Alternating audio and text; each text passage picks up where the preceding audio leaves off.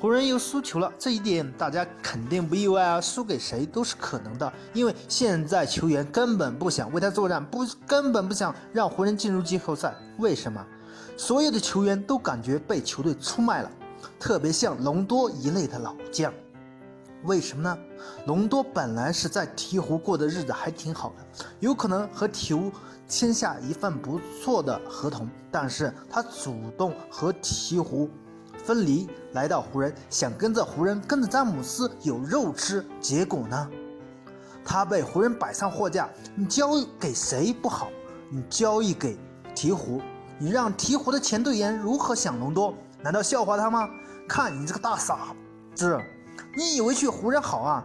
看吧，湖人当你是个屁，还把你送回来，你算什么老大？算什么老将？而且隆多又是一个敏感的人，他想到这些会如何相处呢？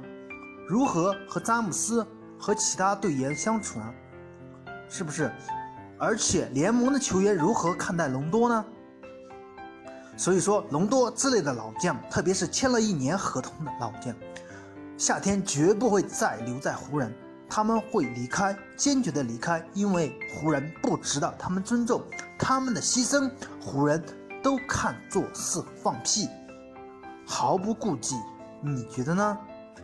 而且隆多就像离了婚的女人，主动向自己的心爱的男人投怀送抱，结果呢，自己的男人玩够了，没玩两天就让他送回自己的前夫那里。